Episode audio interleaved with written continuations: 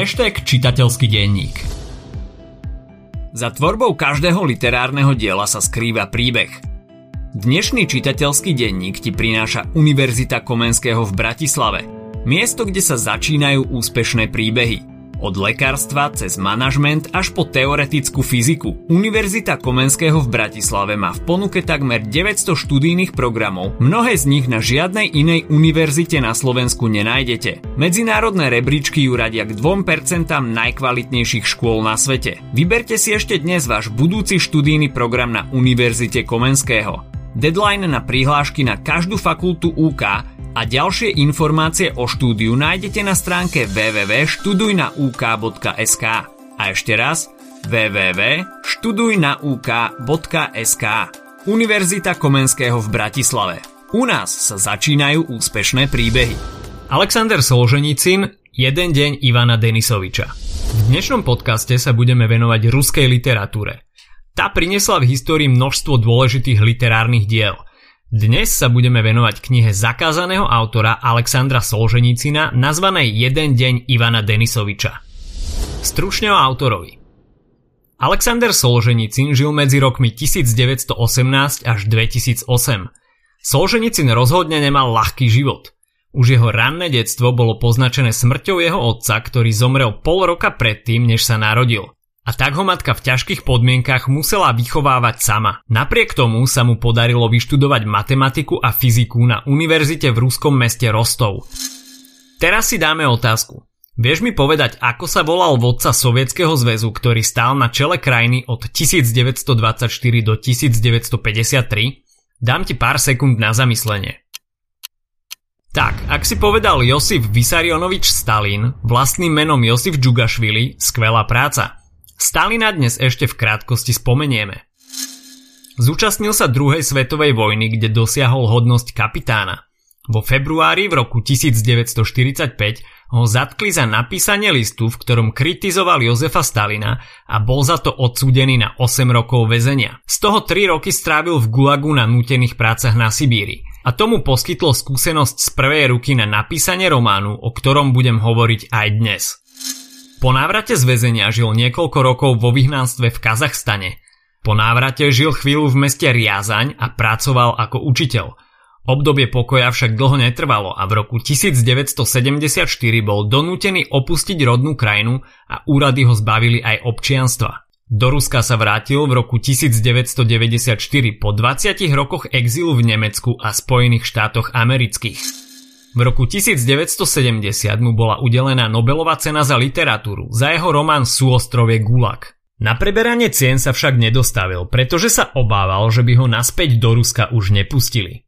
Okrem diel Súostrovia Gulag a Jeden deň Ivana Denisoviča je známy aj jeho román Rakovina. Obsah diela Novela Jeden deň Ivana Denisoviča veľmi priamo opisuje fungovanie človeka v trestaneckom tábore počas jedného typického dňa – Dej sa tak odohráva od rána do večera a tomu je prispôsobený aj dnešný podcast. Povieme si teda, ako vyzeral jeden deň v Gulagu. Deň sa začína budičkom o 5 ráno. Ivan Denisovič Šuchov budiček nikdy nezaspal, ale v toto konkrétne ráno nie je schopný vstať z postele na čas, pretože sa necíti dobre. Drví ho zimnica a bolí ho celé telo. Spomína si na slova prvého vedúceho brigády. Chlapi, Tuná je zákonom tajga, ale aj tuná ľudia žijú. V tábore skape len ten, kto misky vylizuje, kto sa spolieha na marótku a kto donáša vyšetrujúcemu. Šuchov s týmito slovami polemizuje a hovorí, že tí, čo donášajú, sa udržia, ale za cenu cudzej krvi.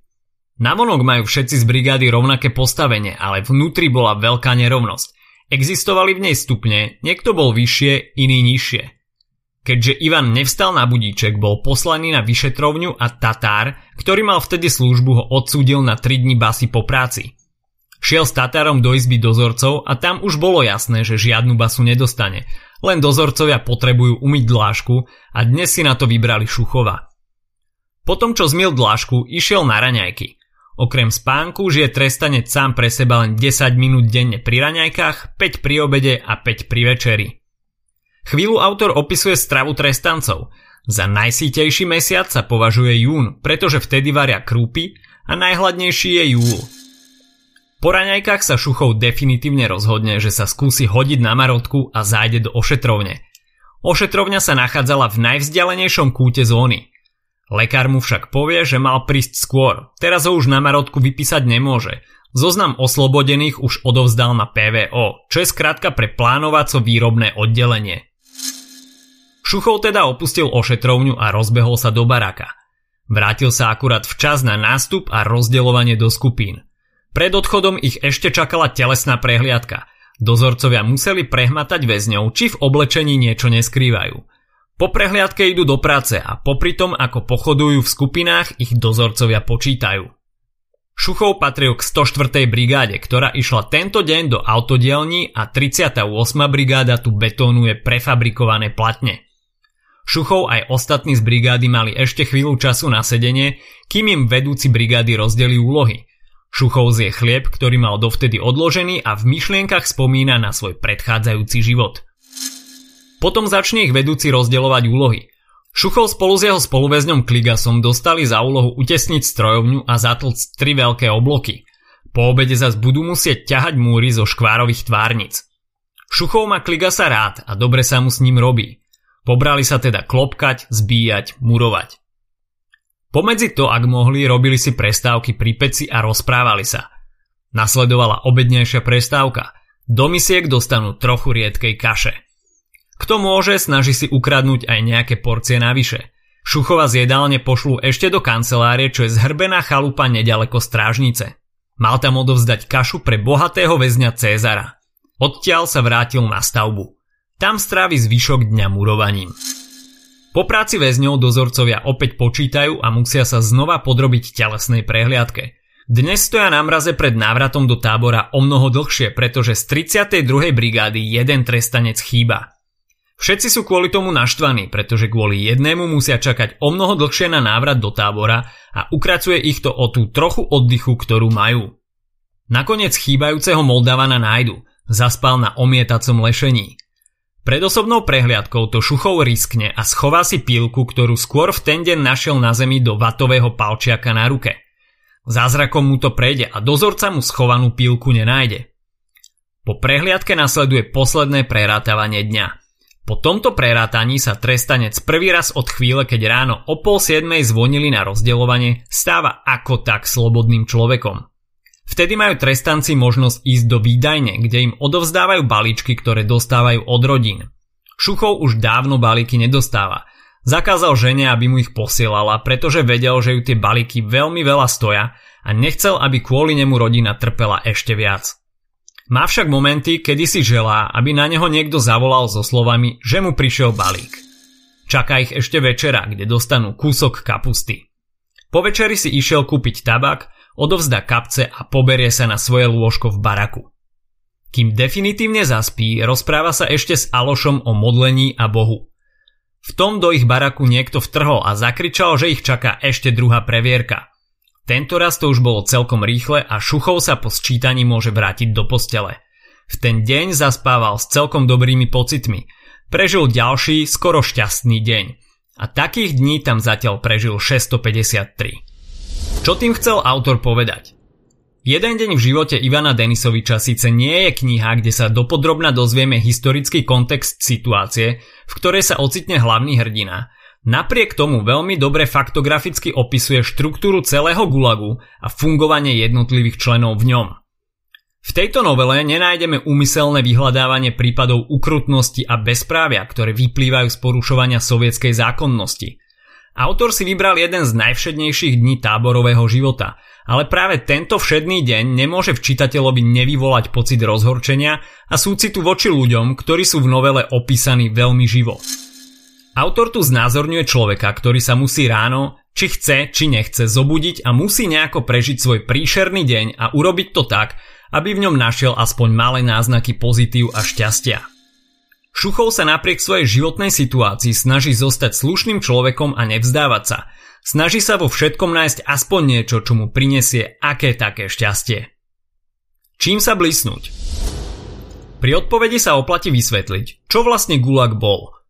Gulagy existovali v sovietskom Rusku, najmä za vlády Jozefa Stalina. Boli to nútené pracovné tábory, kde ľudí posielali za v úvodzovkách zločiny, ako praktizovanie náboženstva, za kontakt s cudzincami alebo kritizovanie vtedajšieho režimu.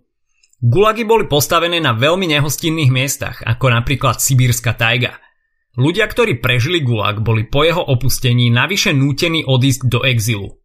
Potom môžeš z knihy spomenúť zo pár detajlov zo života väzňov, ktoré neboli v obsahu, ale tiež pekne dokresľujú predstavu o tom, ako sa v Gulagu žilo.